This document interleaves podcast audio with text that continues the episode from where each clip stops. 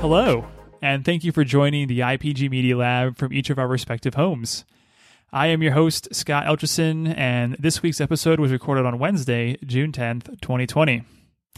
Uh, my co host Adam is here as always. Adam, have you been? Good, good. It's uh, finally summer. It's very hot these days in New, York. It is. It is, and I love it, and I am super excited about it. Um, but not as excited uh, as this week's interview uh, conversation. So, Chad Stoller sits down with uh, Michael Kassan uh, for a conversation about the current state of the media industry. Uh, they talk about agencies, RFPs, uh, and what brands should be thinking about uh, as they go into the rest of the year with um, events being virtual. Uh, so keep an eyes and ears out for that conversation later on in the episode. Um, Adam, as as we do uh, every Wednesday, do you want to get into this week's news? I suppose we should get into the news. So first up, we have a bit of news from Starbucks, uh, our favorite coffee roasters. Uh, they have announced that it's going to expedite the rollout of their new pickup store concept. Uh, it'll be powered by mobile ordering, uh, and it'll also be expanding across to uh, curbside pickup, drive-through, and walk-up counters in the suburban markets. They have plans to close up to 400 company-owned stores in the U.S. and Canada over the next 18 months.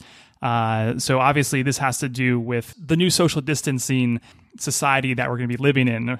Uh, that people aren't going to be wanting to go into stores; they're going to want to, you know, just kind of grab and go uh, as we've kind of been living and adjusting to this new life of kind of managing smaller crowds. Is my thought process on it, Adam? What are you What are you thinking?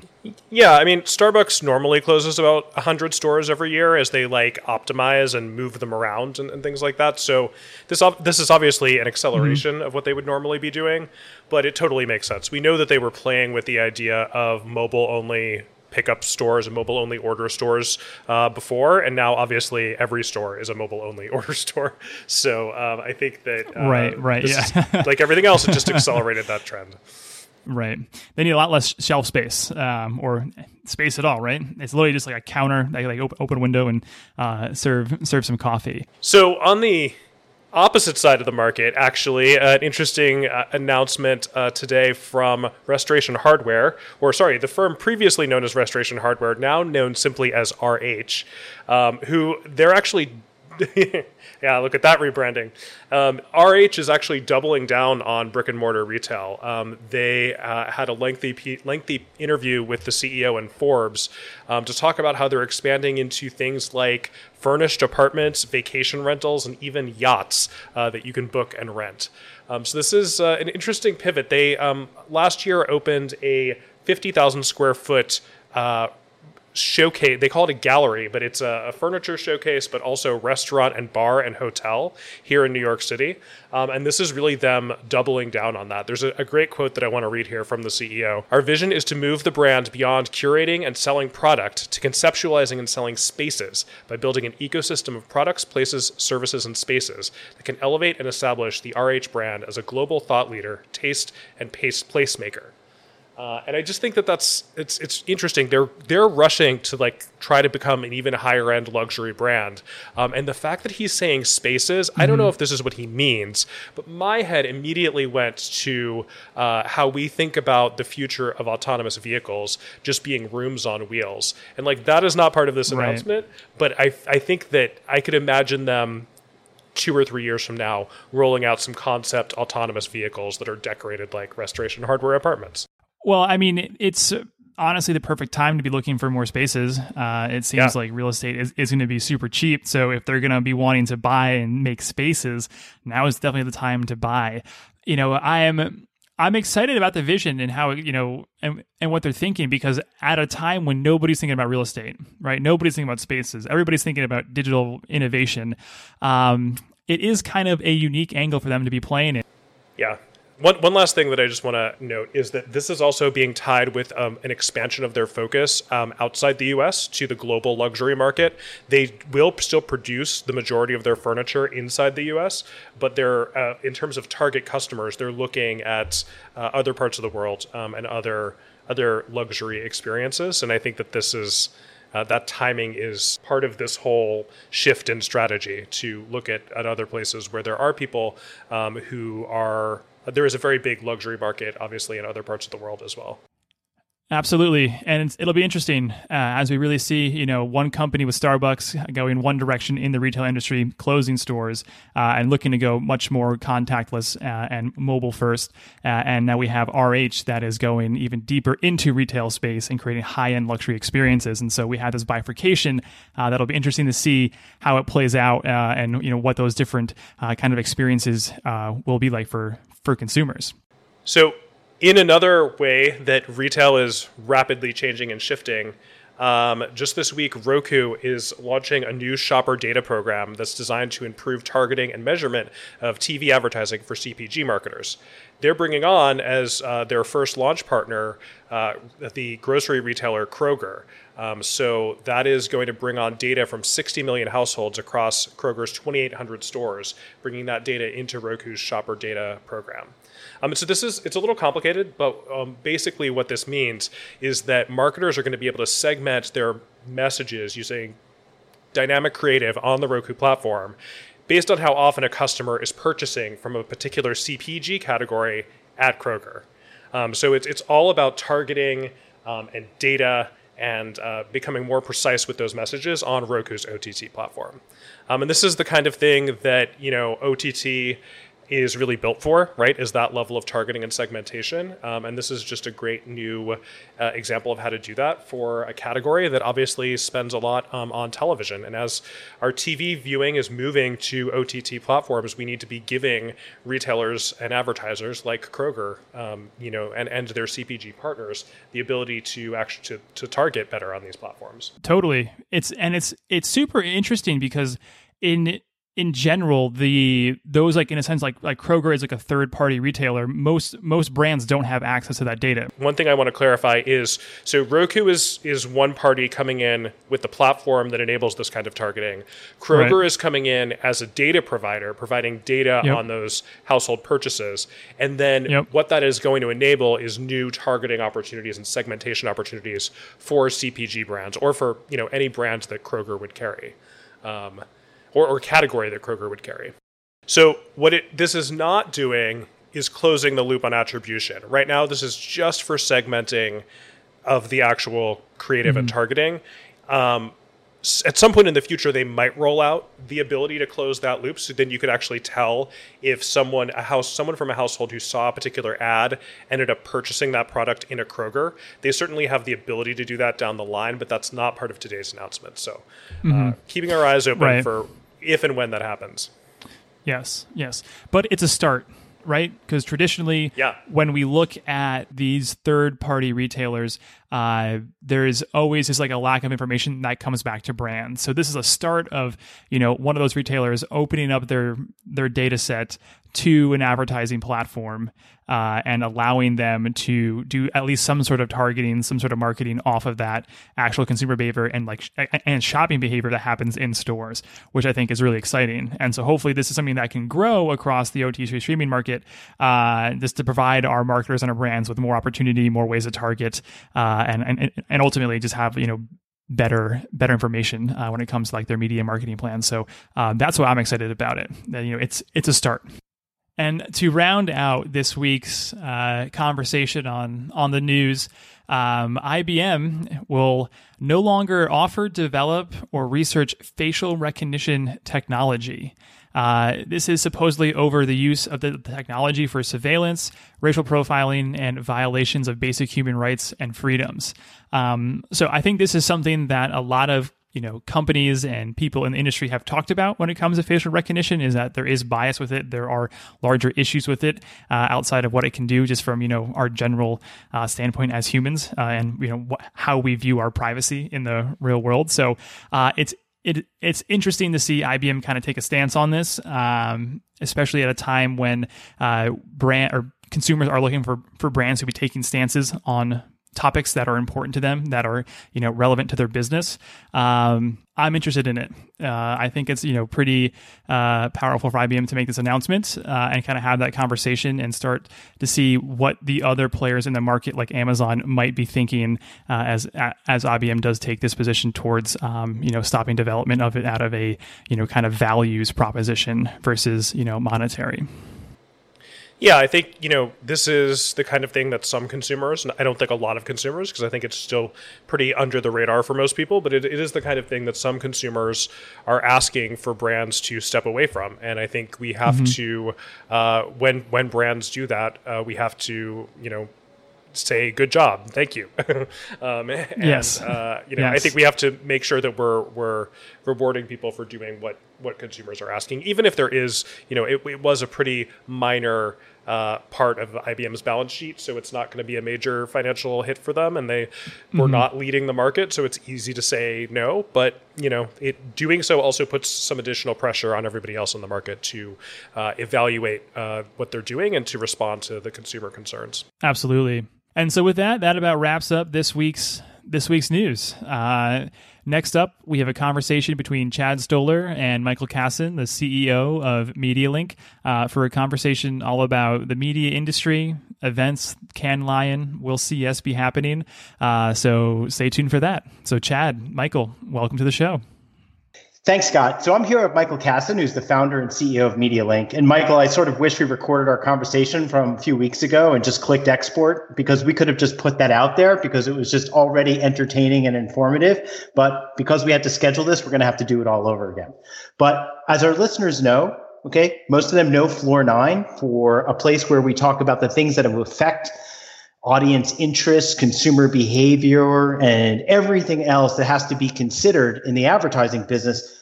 But we don't ever really talk about the advertising business. And we thought, what better person to actually talk about it, especially in today's state, post pandemic, or still current pandemic situation? We thought it'd be great to talk to you. So you're involved in a lot of things with us. You're involved in everything from searches for brands searching for new agencies. You're involved with media companies who are looking to speak to agencies and speaking to brands. You're involved in recruiting. You consult for brands. You help them with strategy. You're always doing matchmaking. You're behind every event. But for people who may not know, do you want to tell them a little bit about MediaLink? So, um, Chad, I would have loved to have uh, started with our conversation of a few weeks ago because, see, I'm so old these days I forget what I said. So it's like a whole new thing for me. So that's good uh, on that note. But first of all, and most importantly, thank you for inviting me to join you uh, uh, on, on the podcast. Um, I've certainly have uh, great respect for you as an individual and as a just amazingly forward thinker in our industry on the one hand, and on the second hand, um, there is no second hand. You're you're you're unique in the industry, and I'm happy to spend the time with you, uh, chatting about uh, the business and uh, the business of today. As we both know, uh, and as our listeners, I'm sure know, it's quite a bit different. Um, the way I describe MediaLink, Chad, is we're a strategic advisory firm. We help clients develop strategies in whatever area it may be. We then help them design the implementation strategy to bring it to market, and then we help them execute it. And so it's a three legged stool strategy, implementation, execution. Right. So in, in cases when you're working directly with brands and your relationships with a lot of brands tend to be in the C suite. I mean, it's, it's no, you're no stranger, you're no stranger to that. But when you are working on these master strategies, often a big part of that strategy is an agency selection. And, and part of what I want to do in our conversation is I want to touch on some of these key areas that MediaLink has this incredible association with. So let's start with agency searches and RFPs. And this isn't a question about that process. This is a question about what is going on right now with what you are seeing in the world of agency searches, RFPs, reviews, et cetera? And are there are there real opportunities right now? Yeah. So if you had asked me this question in January of 2015, I would have said, well, I don't know. You know, it's usual. If you asked me the question in February of 15, as you well remember, that was the launch of Media Palooza, and there was some $60 billion of media that was moved around in basically a one year period. So we were at the center of that.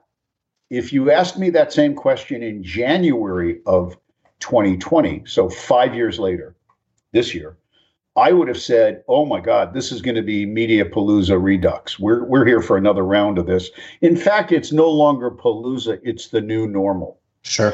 And and we were anticipating quite a a, a busy year. Um, you know, looking forward from January uh, in 2020, we're in that time uh, where it's hard to anticipate what tomorrow looks like. Uh, but my optimistic side says I'm Annie more than Chicken Little, so the sun will come out tomorrow and the sky is not falling. And I do believe there will be an uptick in these reviews in the second half of this year. The first half of this year, some started, some that were in process continued. We're in the middle of a few of them. I, I think we'll see an uptick, uh, you know, in the back half of the year. Do you see the um, the convergence coming together in these reviews about integrating more creative responsibilities into these media pitches? Yes. So, Chad, we were. Let me let me take a, a walk back, and you you know this, but you know I guess our listeners might not. So I was part of the posse, and maybe one of the leaders of it, but certainly part of it in the '90s. And I don't mean the 1890s, wise guy. Uh, I'm not that old. you know, in the unbundling of the industry. And and when I was uh, leading the predecessor to the company you work for, um, we were the leaders in unbundling the industry and taking creative and moving it over to the right and taking media planning and buying and putting them together. Uh, and and I was a staunch believer in that. In 2016, we led a pretty important review for a large telecom uh, I won't say their name, but their initials are AT and T, and that was the first of the new breed, in my opinion, of bringing media and creative back together under one roof. And it was the winners there were, for people know, but BBDO and Hearts and Science um, under Omnicom, you know, were successful in bringing together a new model.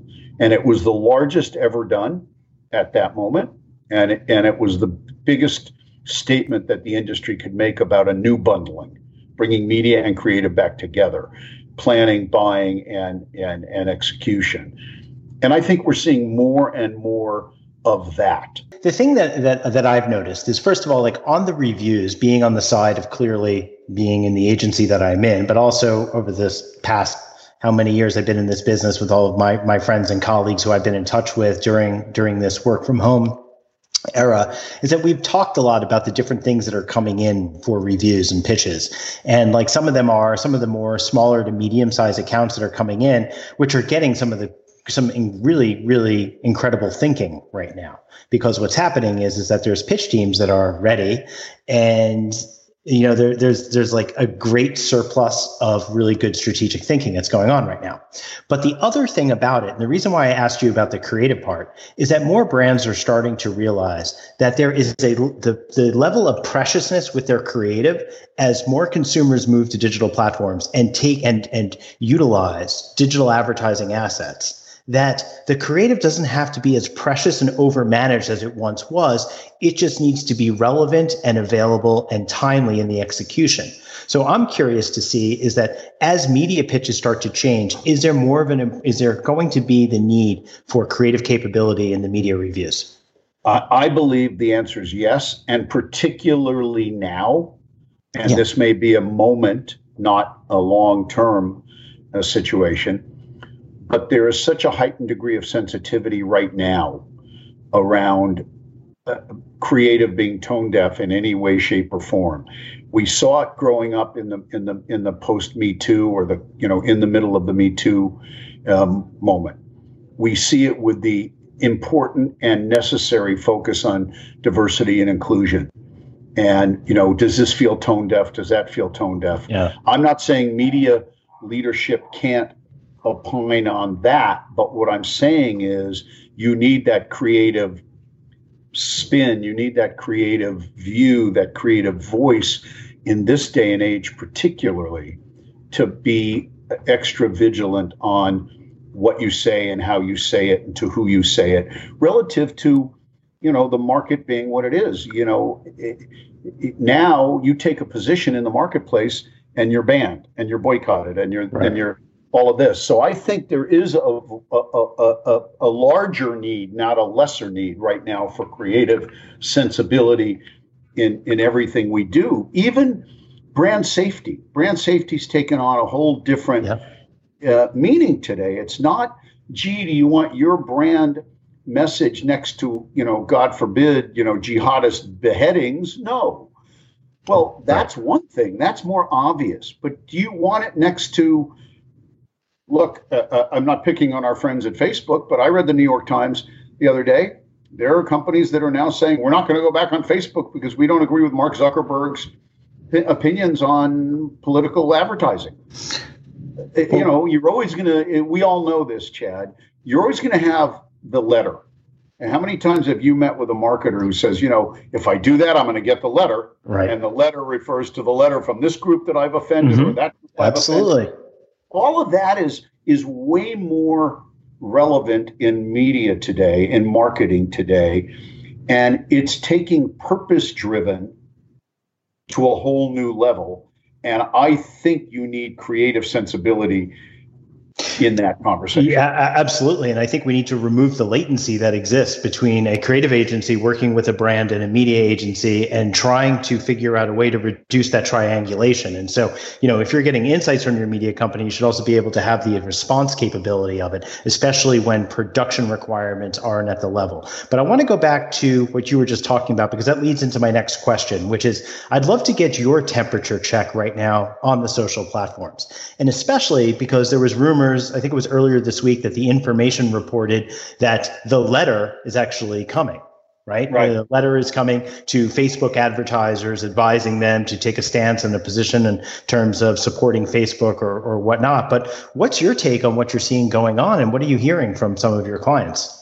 I think people are running scared right now and they're afraid to, to move right or left. And so I think they're going to take a much more conservative approach, which I think is trouble for me is troublesome because I'm not prepared to be that judgmental uh, about the, you know, look, let me back up.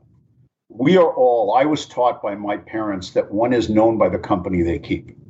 And if you extrapolate from that logic, that applies here. If I'm putting my brand message on Facebook and I don't agree with the position, I, am not saying I don't, but if I didn't agree, with the position. I'm not giving you my opinion. Right, I understand. Uh, but but if I didn't agree with the positions that Mark Zuckerberg has espoused, let your checkbook do the talking and walking, as they say. Put your money where your mouth is. If you don't believe in what they're saying, then don't support them. Right. And and as an advertiser, you support them not by going on and checking on your high school girlfriend and seeing what she's up to, or your high school boyfriend, or whatever uh, you, you know you're, you're doing it by placing advertising on their platform and if you're not comfortable with the message then don't place advertising there that that it's it's pure and simple right I mean, are you getting? Do you feel that the that brands right now are a little too oversensitive, or are they? Is this an, is for? I mean, I guess point blank is that are you getting calls and your team getting calls on just straight up, you know, advice and positioning advice? Yes. Yeah. Here's what I think. I think brands are starting to realize that we are in the business of not following narratives but creating narratives. And and we have an obligation as an industry to help set the narrative. That's what we do. That's our job. We get you to take an action, we get you to buy something or do something or utilize a service. That's what we do. And hypersensitivity, if it drives us to action, then I'm all for it. Hypersensitivity, if it drives us to inaction, then I'm very much against it. And what I mean by that is if I'm so afraid to take a position in any which way, then I'm going to do nothing yeah. and I'm going to become a hermit. So I want that sensitivity to drive action, not inaction, and take a position. But most importantly, take an action, do something. Don't right. admire the issue. Don't admire the problem, as people have said for years. We all can make a difference. We can make it bottom up and top down on on the issues of the day. So I think Yeah, I think that's an important distinction. You know, it's interesting what you're saying is that in a way you're, you know, there's a lot of brands out there that, uh, you know, one of one of the one of my colleagues, he calls it Mad Libs advertising right now, which is when one brand follows another and another and another, and then they just they swap out the names of the brand. And I think like right now you have a lot of brands just looking at other brands and just saying, is it, what did they do that was safe, and I'm going to be safe. And then sometimes what they want to do is they want to blame the platform versus just taking action and, and showing that you're different or taking taking a unique position, especially with well, everything that's gone on the past 15 days. Yeah, and, and and and let's go back for the last three months, Chad. One of the things that I read that was so interesting, there was a, a great piece in the um, New York Times a couple three weeks ago, maybe that said, "It's a crisis, but don't forget to spend." It was written by a young lady named Amanda Hess, and I really paid attention to it because what it talked about is, you know, don't let the crisis, you know, close your pocketbook. Let it, you know, open it up, and don't forget you need to. And and the idea was uh, you need to be messaging I- even in this moment. But what she pointed out that I found so interesting is, and let's take a quick service restaurant chain. Don't it doesn't matter which one. Historically, you're going to see pretty food shots what we've seen over the last three months is the workers on the front line. What we're getting as questions from marketers right now is when do you think it's safe to go back to good old fashioned advertising? Right. When's it safe to just say on sale now, buy this here, uh, you know, great product? Well, it's a classic example of, of there's nothing wrong with being in second place, right? And nothing wrong with being the first fast follower. And you know, to me, being in the innovation business and working with brands and innovation, that's always something that uh, it's a pretty common reaction that we see, which is like, this is a really great idea, and I can't wait for somebody else to do it so I can learn from it and then do it correctly.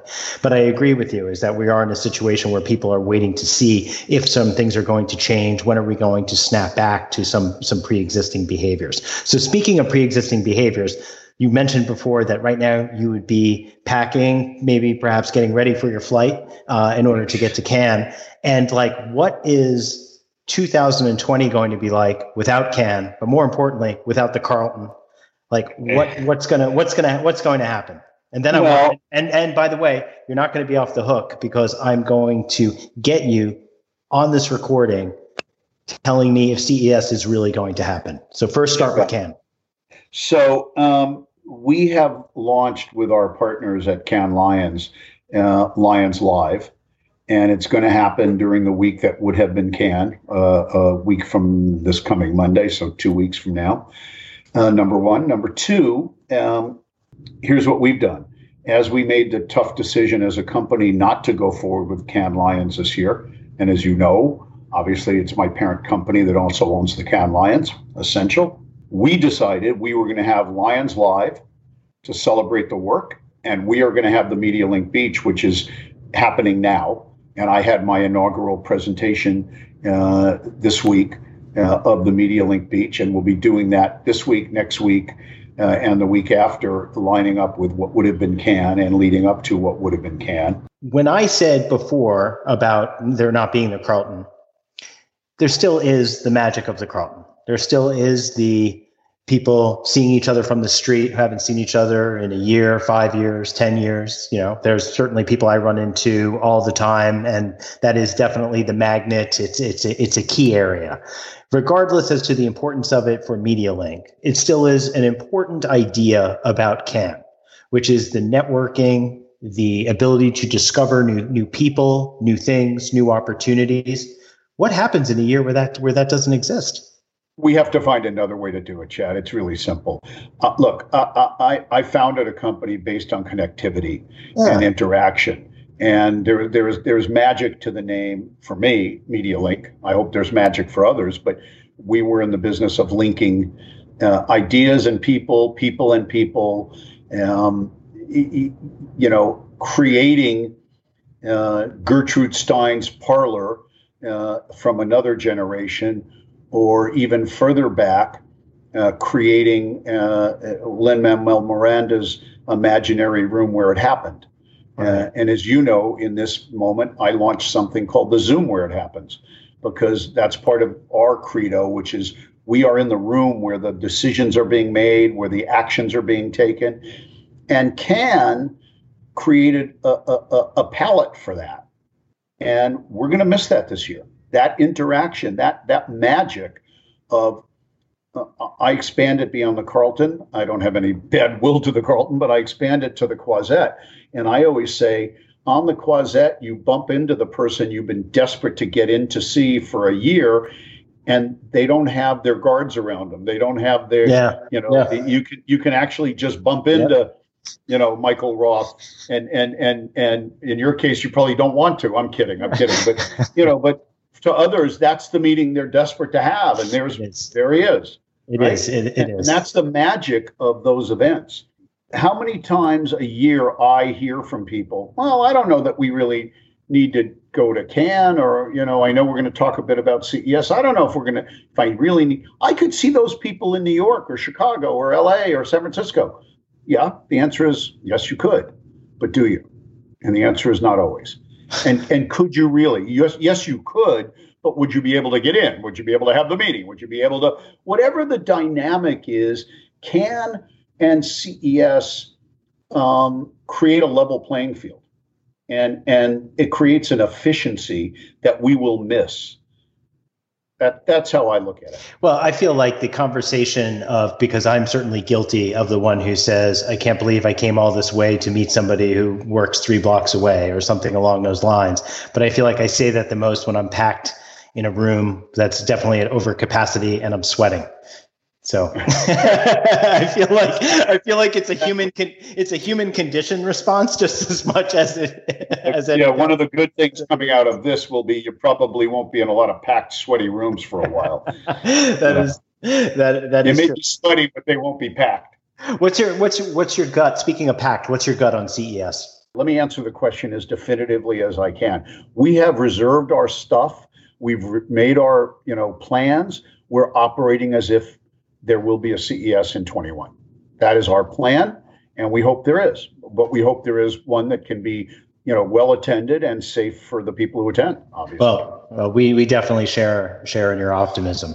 Okay, so speaking of travel, speaking of events, and you know, Michael, you called it a couple of weeks ago, you called it your business badge of honor. You know, the ability to be that, I like to call it consulting heroes. You know, the aspect of this great part about our job where sometimes we do some pretty ridiculous things, you know, whether it's traveling all the way around the world for an hour of time, or whether it is just the remarkable ability to be in two places at once and so forth.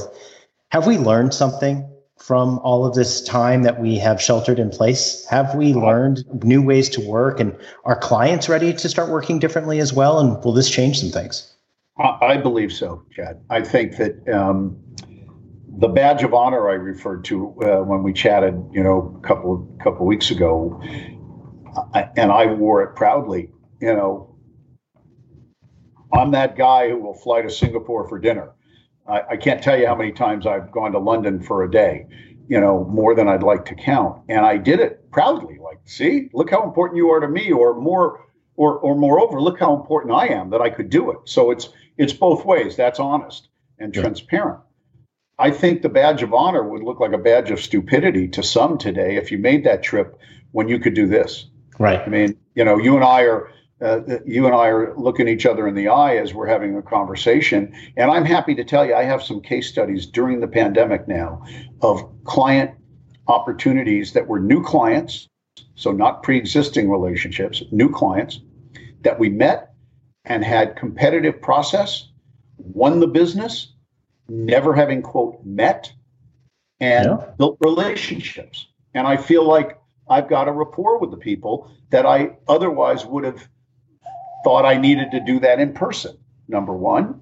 Number two, um, the efficiency that this brings to all of us is something that you can't underestimate. I found myself being one who's kind of liking this. I want the interaction, but I'm liking this routine that I've developed over these three months. I find myself extremely efficient. I can't say I'm not excited to be able to go out and see my friends and interact with people. But what I'm finding more and more is not that natural reaction. I was on a call today where my natural reaction might have been, um, oh, let's get together and we can talk about it. I don't have to have that conversation now. Yeah. Let's just let's just talk about it.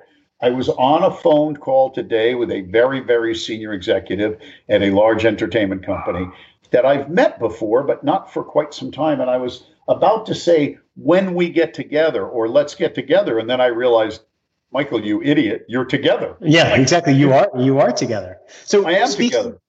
So so speaking of this new way of getting together and the business that you're in when it comes to your recruiting silo. So is the talent pool shifting?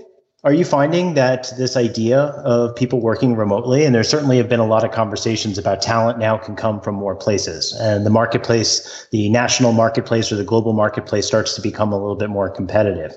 Is this something that you're seeing? Do you have a perspective on it? Yes, I do. And it, it, right now, I want to see if you know the old "don't read." Well, well, let me let me go back. As my grandmother taught me many, many, many, many, many moons ago, don't read people's lips, watch their feet. I hear people saying that it doesn't matter, but I'm not sure yet. Yeah. And what I mean by that is, I'm hearing lots of people say, well, no, now you can live in Cleveland and work in New York, or you can live in New York and work in Cleveland.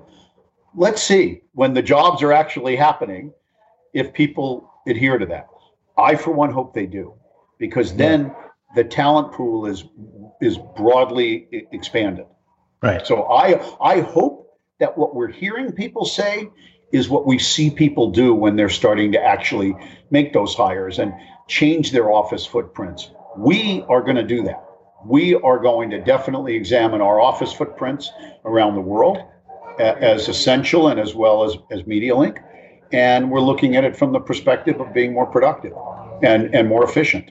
So yeah, I think it's real. I know that right now I'm the only thing standing between you and seeing your grandson who just traveled 3,000 miles to see you.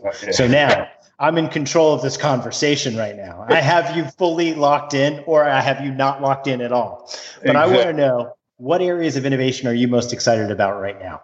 Yeah, so what we're seeing, Chad, and we've been we've been on this for a while, and you know this well because it's something we actually worked on together with um, Mediabrands uh, a couple of years ago, and and that was this morphing of the performance side of our world and the brand side of our world. And that's something that has really become an important focus for me. In fact, to the point that I'm trying to trademark a word as we speak, and that word is brand brandformance.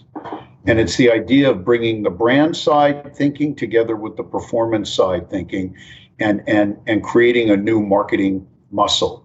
And I think that we've seen it with the direct to consumer uh, Yes. companies most directly, and now we're seeing it with the traditional, whether it's packaged goods or in the case we work together was with a financial services Mhm. uh, company that we both work with.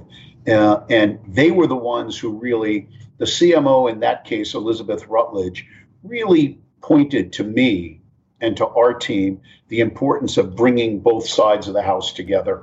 And that's an area that we are very focused on, which is ingesting into brand marketing performance discipline. And whatever we can do to do that, that to me is a very important push for marketers today.